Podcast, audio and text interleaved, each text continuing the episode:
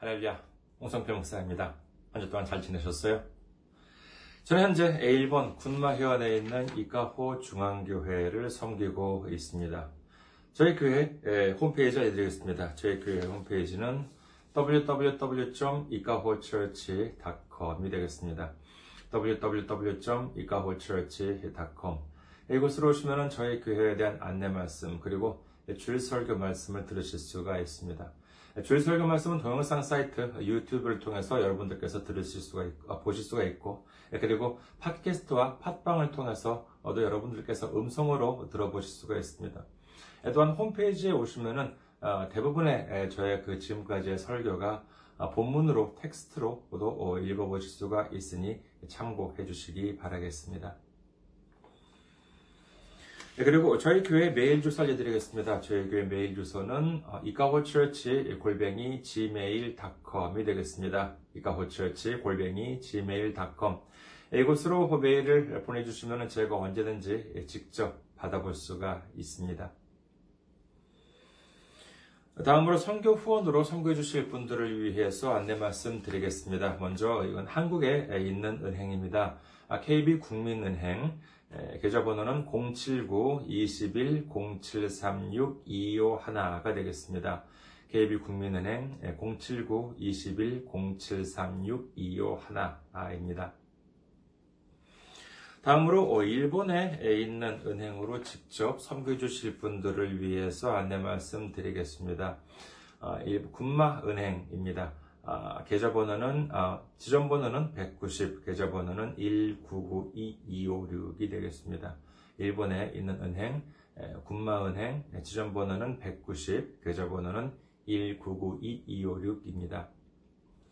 아, 저희 교회는 아직까지 재정적으로 미자립 상태에 있습니다. 그래서 여러분들의 기도와 선교 후원이 큰 힘이 되고 있습니다. 여러분들의 많은 기도, 많은 관심, 많은 섬김, 많은 참여 기다리고 있겠습니다. 지난주에 또 귀하게 선교 후원으로 선교해 주신 분들이 계셨습니다. 강대우님, 황석님, 최하미님께서 귀하게 선교 후원으로 선교해 주셨습니다. 감사합니다. 얼마나 큰 힘이 되는지 모릅니다. 더군다나 이렇게 어려운 시기, 코로나 때문에 이렇게 많은 분들이 어려운 시기임에도 불구하고 이렇게 관심을 가져주시고 이렇게 섬겨주시니 얼마나 감사한지 모릅니다. 아, 주님의 놀라운 축복과 넘치는 은혜가 함께 하시기를 주님의 이름으로 축원드립니다. 오늘 함께 나누실 말씀 보도록 하겠습니다. 함께 나누실 말씀 로마서 2장 1절에서 5절까지의 말씀입니다. 로마서 2장 1절에서 5절까지 봉독해 드리겠습니다. 그러므로 남을 판단하는 사람아 누구를 막론하고 네가 핑계하지 못할 것은 남을 판단하는 것으로 네가 너를 정죄함이니 판단하는 네가 같은 일을 행함이니라. 이런 일을 행하는 자에게 하나님의 심판이 진리대로 되는 줄 우리가 아노라. 이런 일을 행하는 자를 판단하고도 같은 일을 행하는 사람아, 네가 하나님의 심판을 피할 줄로 생각하느냐? 혹 네가 하나님의 인자하심이 너를 인도하여 회개하게 하심을 알지 못하여 그의 인자하심과 용납하심과 길이 참으심이 풍성함을 멸시하느냐? 다만 네 고집과 회개하지 아니한 마음을 따라 진노의 날, 곧 하나님의 의로우신 심판이 나타나는 그 날에 임할 진노를 내게 쌓는도다. 아멘. 하렐루야. 주님을 사랑하시면 아멘 하시기 바랍니다. 아멘. 오늘 저는 여러분과 함께 로마서 강의 12번째 시간으로서 기다림의 믿음이라는 제목으로 은혜를 나누고자 합니다. 오늘 말씀도 앞과 뒤로 이렇게 나누어서 한번 살펴볼까 합니다. 먼저 로마서 2장 1절에서 3절까지를 보시도록 하겠습니다. 로마서 2장 1절에서 3절. 그러므로 남을 판단하는 사람아 누구를 막론하고 네가 핑계하지 못할 것은 남을 판단하는 것으로 네가 너를 정죄함이니 판단하는 네가 아, 같은 일을 행함이니라 이런 일을 행하는 자에게 하나님의 심판이 진리대로 되는 줄 우리가 아노라 이런 일을 행하는 자를 판단하고도 같은 일을 행하는 사람아 네가 하나님의 심판을 피할 줄로 생각하느냐 여기서 1절에 보면은 어, 사람이 다른 사람을 판단하고도 네가 같은 일을 행한다 아, 하고 그렇기 때문에 하나님의 심판이 임하게 된다라고 하는 것입니다.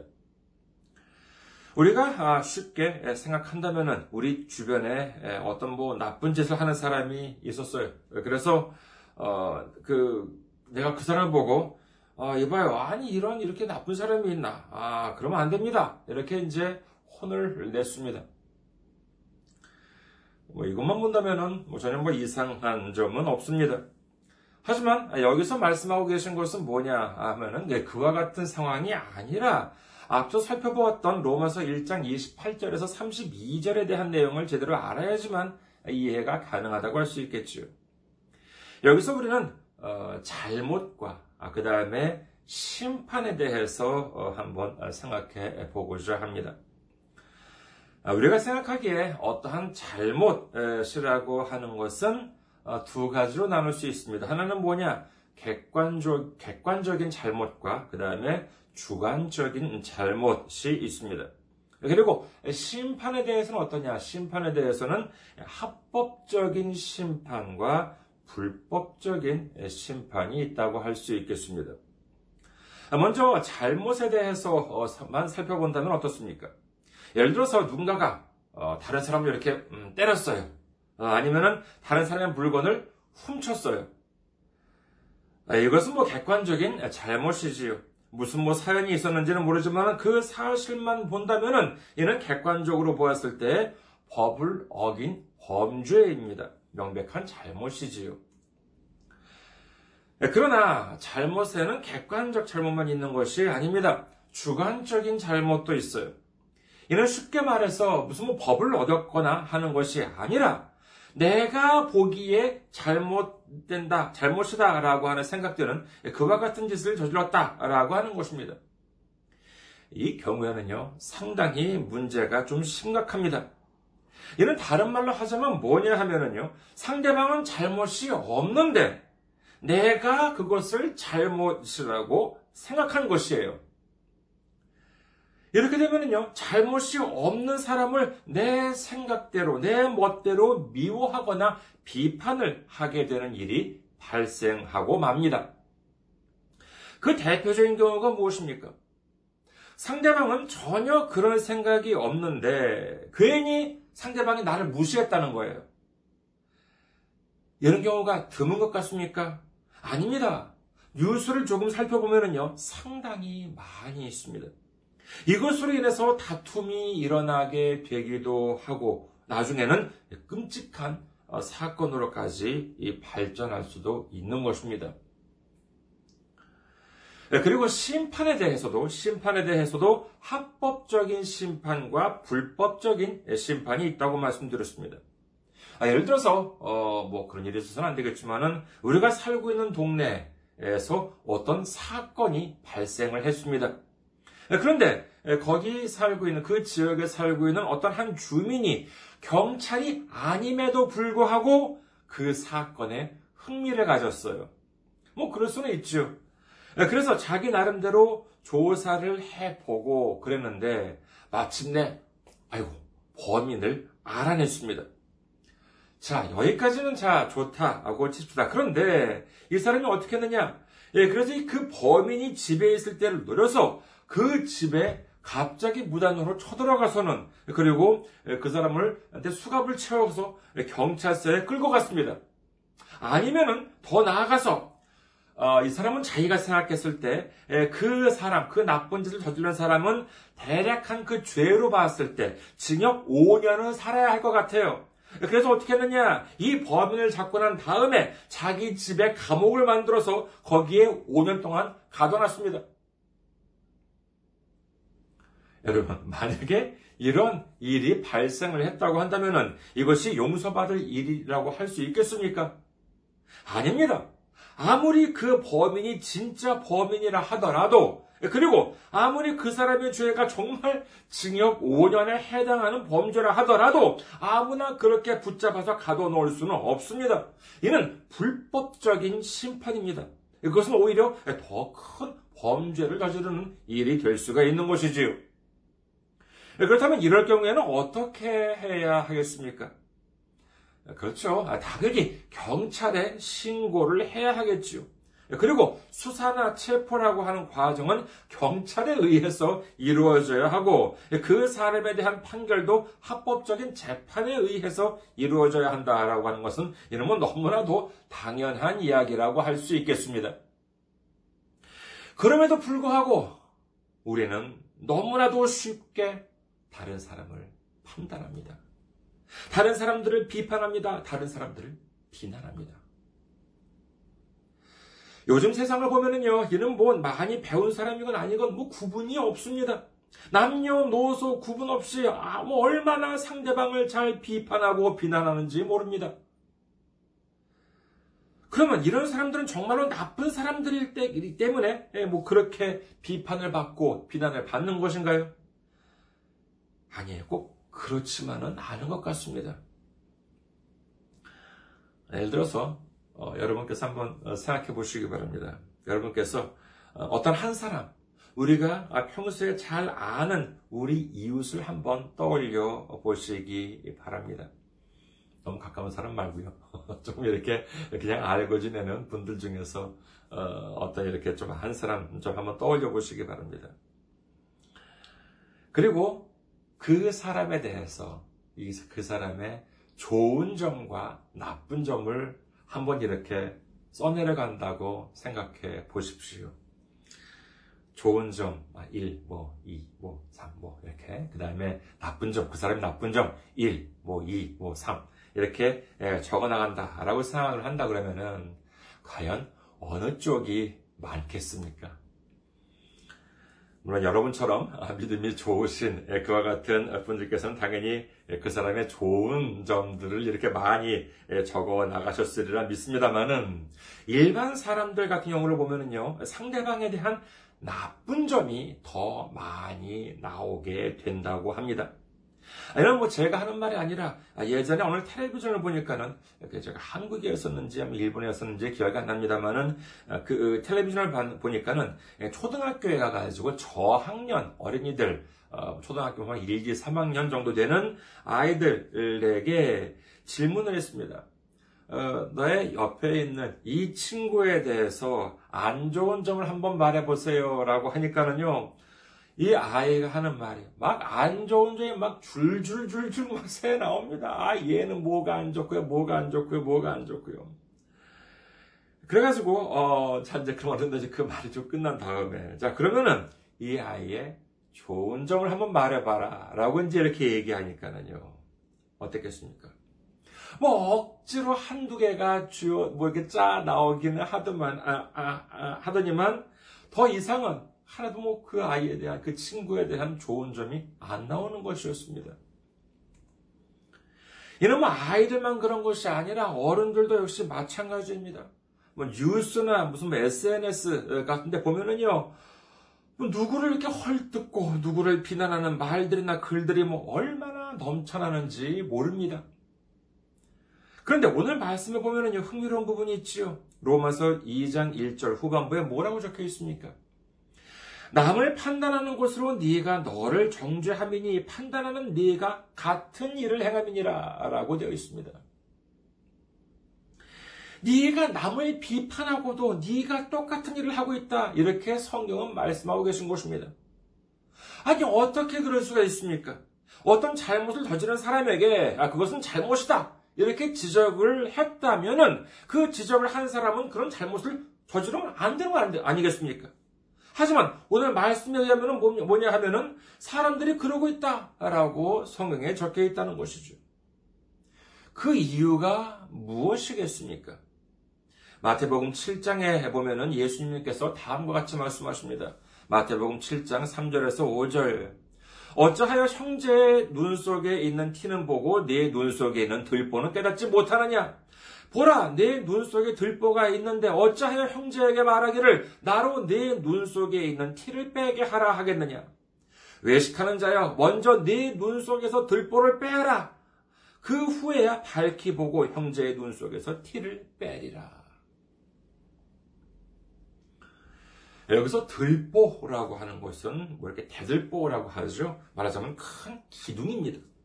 그리고 티이라고 하는 것은 뭐 눈에 보일까 말까 하는 작은 먼지라고 할 수 있겠지요. 예수님께서는 말씀하십니다. 너는 자꾸 다른 사람들에게 이게 잘못이다, 저게 잘못이다 하고 지적을 하는데 그런 것들은 네가 저지르고 있는 잘못에 비하면 아주 작은 먼지 정도밖에 안 되는 그런 것들이야. 네 잘못은 거기에 비하면 티끌이 아니라 훨씬 큰 기둥과도 같다 라고 이제 이렇게 말씀하고 계신 것입니다. 그러면서 예수님께서는 말씀하십니다. 외식하는 자라고 말씀을 하시는데, 이는 말하자면 외식하는 것, 자, 말하자면 잘난 척 하는, 이렇게 뭐 믿음이 좋은 척 하는 그와 같은 어, 사람을 가리킵니다. 그리고는 먼저 너에게 있는 그 큰 기둥만한 잘못을 제거한 다음에 내 형제들의 잘못을 지적하라. 이렇게 예수님께서는 말씀하고 계신 것이지요. 그러면, 자, 좋습니다. 아, 그러면 우리 이웃들의 잘못을 지적하기 위해서 먼저 그럼 제게 있는 큰 잘못 알았습니다. 빼겠습니다. 그리고 그 빼는 다음에 아 그러면 그 빼는 다음에 우리 이웃들의 잘못을 지적하면 될, 될것 아니겠습니까? 여러분 이런 생각 한번 해보신 적 있으십니까? 안 해보셨다면 한번 해보시기 바랍니다. 언제 해보느냐 하면은요 바로 기도할 때 해보는 것이지요. 기도를 드릴 때, 뭐 이것을 주옵소서, 저것을 주시옵소서, 뭐 이제 이런 기도도 물론 뭐 중요합니다만은 한번 이렇게 기도를 해 보시기 바랍니다. 주님, 제가 제 이웃의 잘못을 제대로 보기 위해서 우선 제 눈에 있는 들보를 좀 빼보려고 합니다. 제게 무슨 들보가 있는지 한번 알게 해 주시옵소서. 그렇게 기도를 드렸는데 여전히 내 잘못은 보이지 않고 이웃들에 대한 잘못만 보인다. 그것은 응답을 제대로 받지 못한 것이지요. 그렇다면 응답을 제대로 받으면 어떻게 될 것 같으십니까? 예, 조금 있으면은 얼굴이 화끈화끈거립니다. 가슴이 쿵쾅쿵쾅 뛰기 시작합니다. 그 이유가 무엇이겠습니까? 내가 지금까지 해온 일들이 너무나도 부끄러워서, 내가 지금까지 해온 일들이 너무나도 미안해서 더 이상 참을 수가 없게 됩니다. 더 이상 견딜 수가 없게 됩니다. 그렇게 되면은요, 이제 새로운 사실을 알게 됩니다. 그래, 내가 지금까지 무엇을 잘했다고 이웃을 비판할 수 있을까? 내가 지금까지 뭘 어디가 뭐 잘났다고, 얼마나 잘났다고, 무슨 자격으로 이웃을 지적할 수 있을까? 그와 같은 생각이 들게 됩니다. 이것이 무엇이냐 하면은 진정으로 우리 눈에서 들보가 빠지는 순간이다. 라고 하는 사실을 믿으시기를 주님의 이름으로 축원합니다. 창세기에서 나오는 선악과 이야기를 한번 떠올려 보시기 바랍니다. 하와에게 선악을 알게 하는 나무 열매를 먹게 하기 위해서 다시 말해서 하나님께서 주신 계명을 어기게 하기 위해서 이 뱀이라고도 하는 이 마귀 사탄은 하와를 어떻게 유혹했습니까? 창세기 3장 5절 너희가 그것을 먹는 날에는 너희 눈이 밝아져 하나님과 같이 되어 선악을 알 줄 하나님이 아시느니라. 이른바 세상적으로 보았을 때 진실과 거짓이라고 하는 것은 여러 가지 기준이 있을 수 있겠습니다만은 우리 신앙적으로 보았을 때 이 진실과 거짓이라고 하는 것은 하나님 뜻에 맞으면은 진실이요. 어, 하나님 뜻에 맞지 않으면은 거짓이라고 할 수 있겠습니다. 자, 그렇다면은 여러분, 마귀 사탄이 하는 말은 몇 프로가 진실이고 몇 프로가 거짓일까요? 여기서 우리는 분명히 알아야 합니다. 마귀 사탄이 하는 말은 100%가 거짓입니다. 아무리 그 중에 1%나 2%가 진실처럼 들린다 하더라도 그 중에 일부가 하나님 뜻에 맞는 것처럼 들린다 하더라도 아니 하물며 100%가 하나님 뜻에 맞는 것처럼 들린다 하더라도 마귀 사탄이 하는 말은 100%가 거짓입니다. 100% 하나님 뜻에 맞지 않는다는 것입니다. 앞서 창세기 3장 5절에 보면은 마귀 사탄이 하와를 유혹하기 위해서 말한 것은 세 가지가 있었습니다. 첫째는 눈이 밝아진다는 것이요. 둘째는 하나님과 같이 된다는 것이요. 셋째는 선악을 알게 된다라고 하는 것이었습니다. 그러나 결과는 어떻게 되었습니까? 그 중에서 하나라도 맞는 것이 있었나요? 아니에요. 없었습니다. 첫째로, 눈이 밝아졌습니까?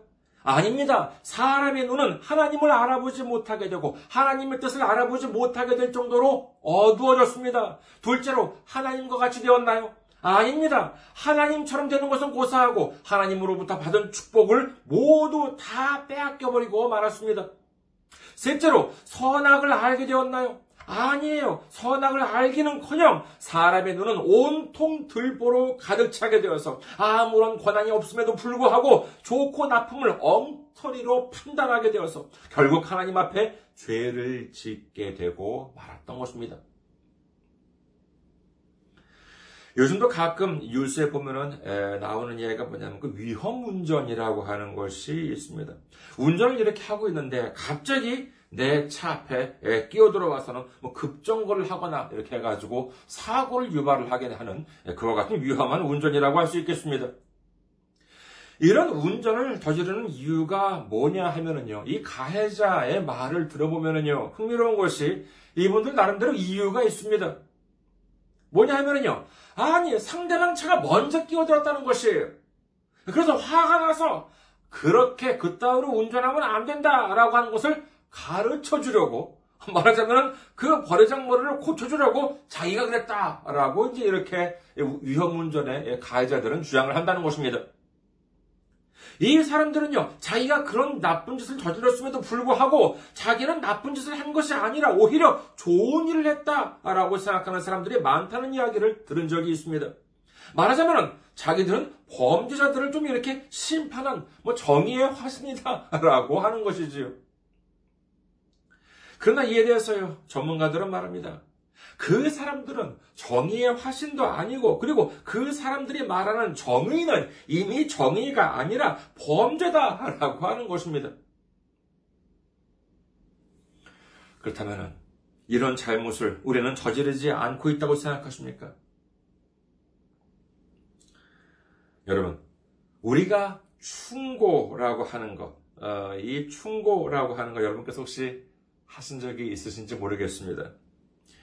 이 충고라고 하는 이름으로 이웃, 을 비판하고 이웃을 비판하기도 합니다. 그러면서 또 하는 말이 뭐예요?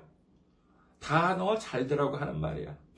다 너 잘 되라고 하는 소리야. 이렇게 덧붙이지 않습니까? 그렇다면 우리 스스로에게는 그럴 만한 자격이 있습니까? 아니에요. 없습니다. 왜냐하면 이는 우리 스스로도 똑같은 일을 하고 있기 때문입니다. 왜 우리에게 이웃의 티가 보입니까? 그것은 우리 눈에 들보가 있기 때문입니다. 왜 우리 이웃의 잘못이 우리에게 보입니까? 그것은 우리에게도 똑같은 잘못을 저질러 왔기 때문이다. 이렇게 예수님께서는 말씀하고 계시는 것입니다. 저처럼 이렇게 안경을 끼신 분들은 잘 아실 것입니다. 세상이 좀 지저분하게 보이십니까? 세상 탓을 하기 전에 자신의 안경을 좀 한번 닦아 보십시오.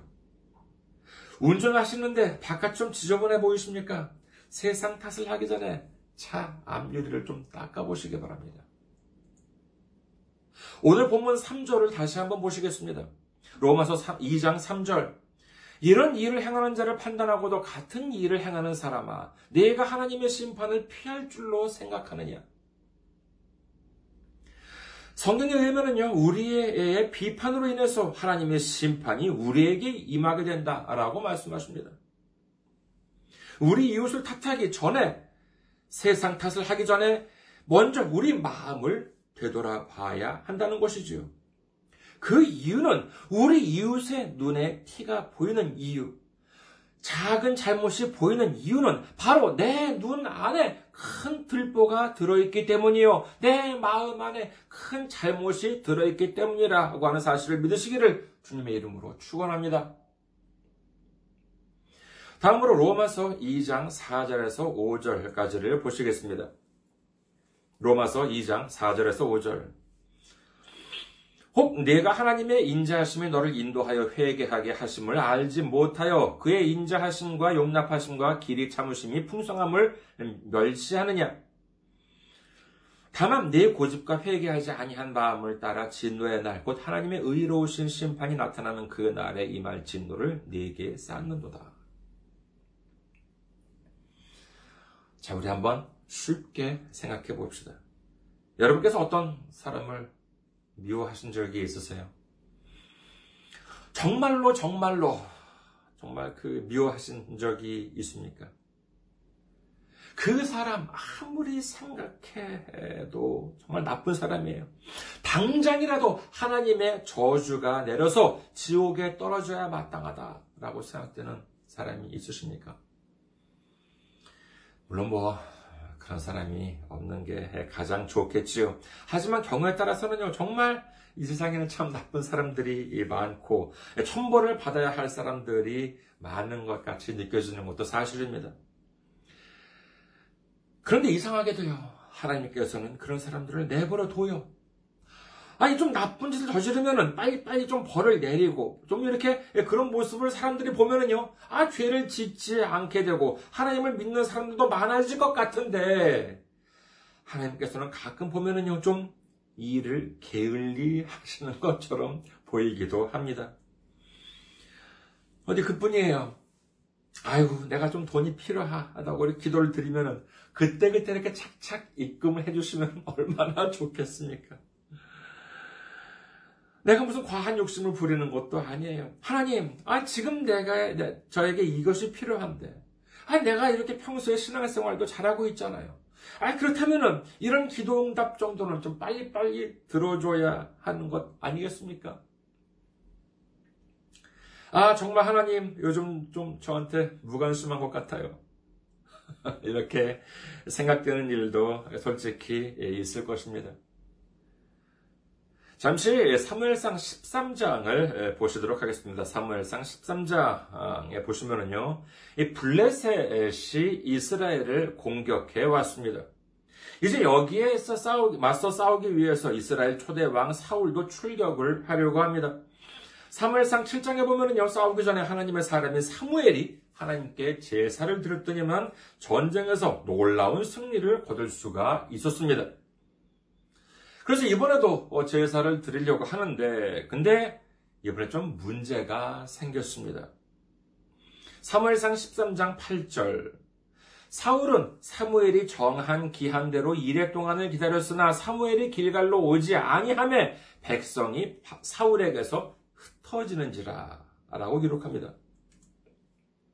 이 문맥상으로 본다면요, 이번에도 전쟁을 시작하기 전에 사무엘이 제사를 드리기로 하고, 그리고 사무엘이 언제까지 올 테니까 기다리십시오. 이렇게 사울 왕에게 말한 것으로 짐작이 됩니다. 많은 이 약속 시간이 다 되어 가는데 아무리 기다려도 사무엘이 안 나타납니다.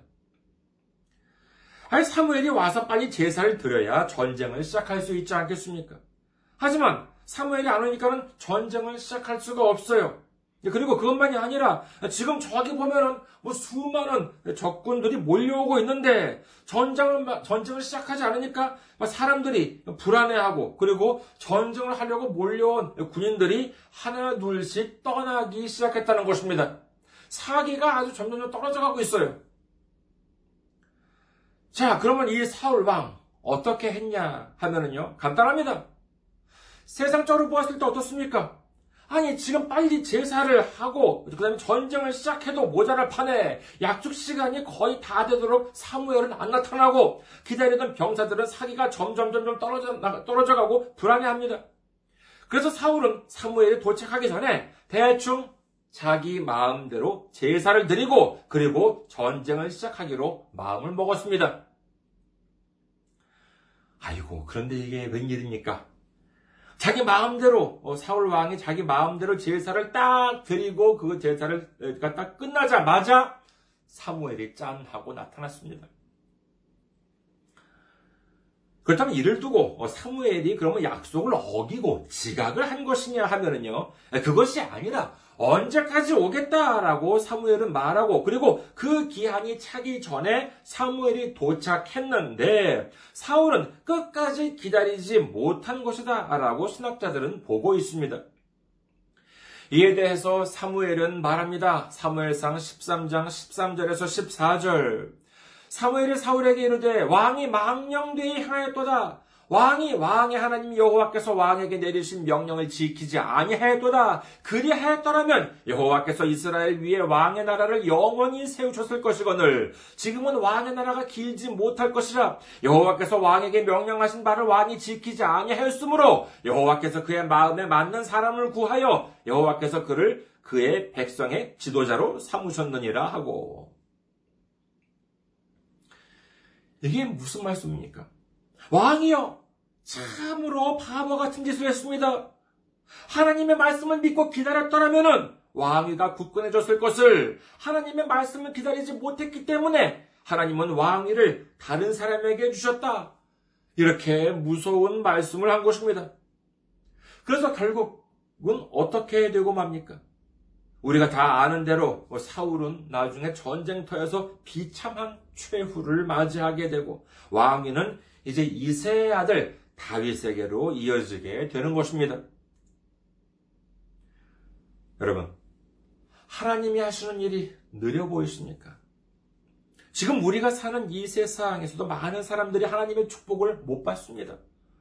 그러나 그 이유 중에 하나가 뭐냐? 바로 이 기다리지 못하기 때문인 것입니다.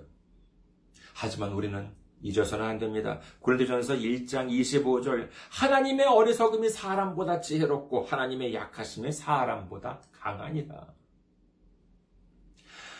우리가 아무리 잘난 척을 해봤자, 우리가 아무리 똑똑한 척을 해봤자, 우리는 하나님을 이길 수가 없습니다. 하나님보다 강해질 수가 없습니다. 그렇기 때문에 성경은 뭐라고 말씀하십니까? 잠언 9장 10절. 여호와를 경외하는 것이 지혜의 근본이요. 거룩하신 자를 아는 것이 명철이니라.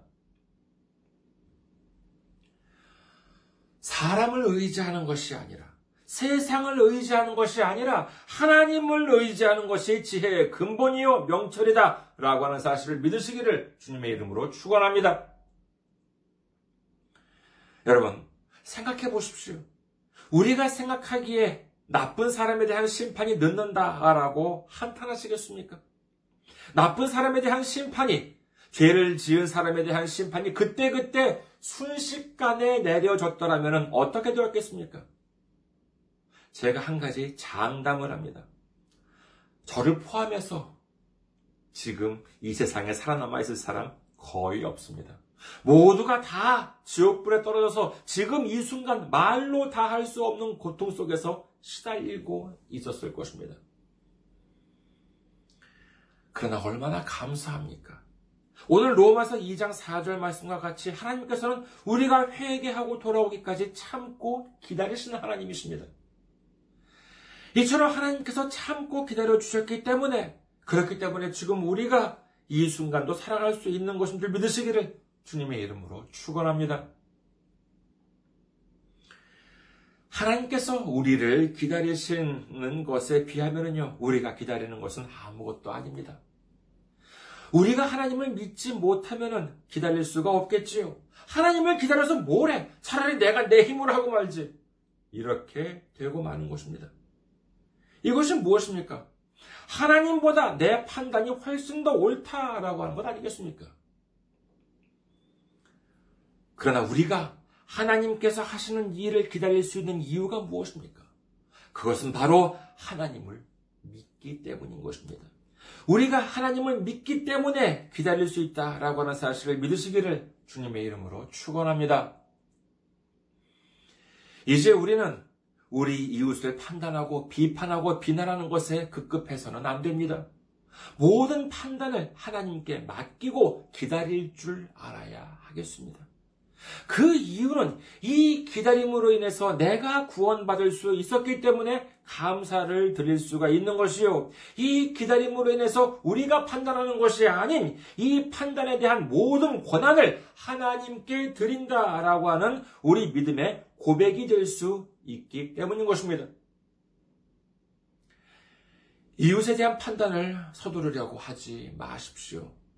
자기가 판단하면 더 큰 죄를 범하게 될 수도 있습니다. 오히려 이는 하나님이 하시려는 일을 내가 하겠다라고 하는 교만이 될 수가 있는 것입니다. 판단은 우리가 하는 것이 아니라 전적으로 하나님께서 하셔야 합니다. 그러면 우리가 해야 하는 일은 무엇이겠습니까? 그렇습니다. 이렇게 부끄럽고 죄가 많은 나를 기다려주시고 참아주신 것에 대해서 감사를 드리고 그리고 그 마음을 가지고 그 감사하는 마음을 가지고 이웃을 사랑하는 것입니다. 그리고 전적으로 하나님을 믿고 의지하는 것 이것이야말로 우리가 해야 하는 일인 줄 믿으시기를 주님의 이름으로 축원합니다. 우리 모두 우리가 주님 앞에서 낮아져서 진정으로 우리 마음 안에 있는 들보를 빼내고 주님께 감사하는 마음을 가지고 기다리는 믿음을 가짐으로 인해서 주님께 끝까지 순종하는 우리 모두가 되시기를 주님의 이름으로 축원합니다. 감사합니다. 항상 승리하시고 건강한 모습으로 다음 주에 뵙겠습니다.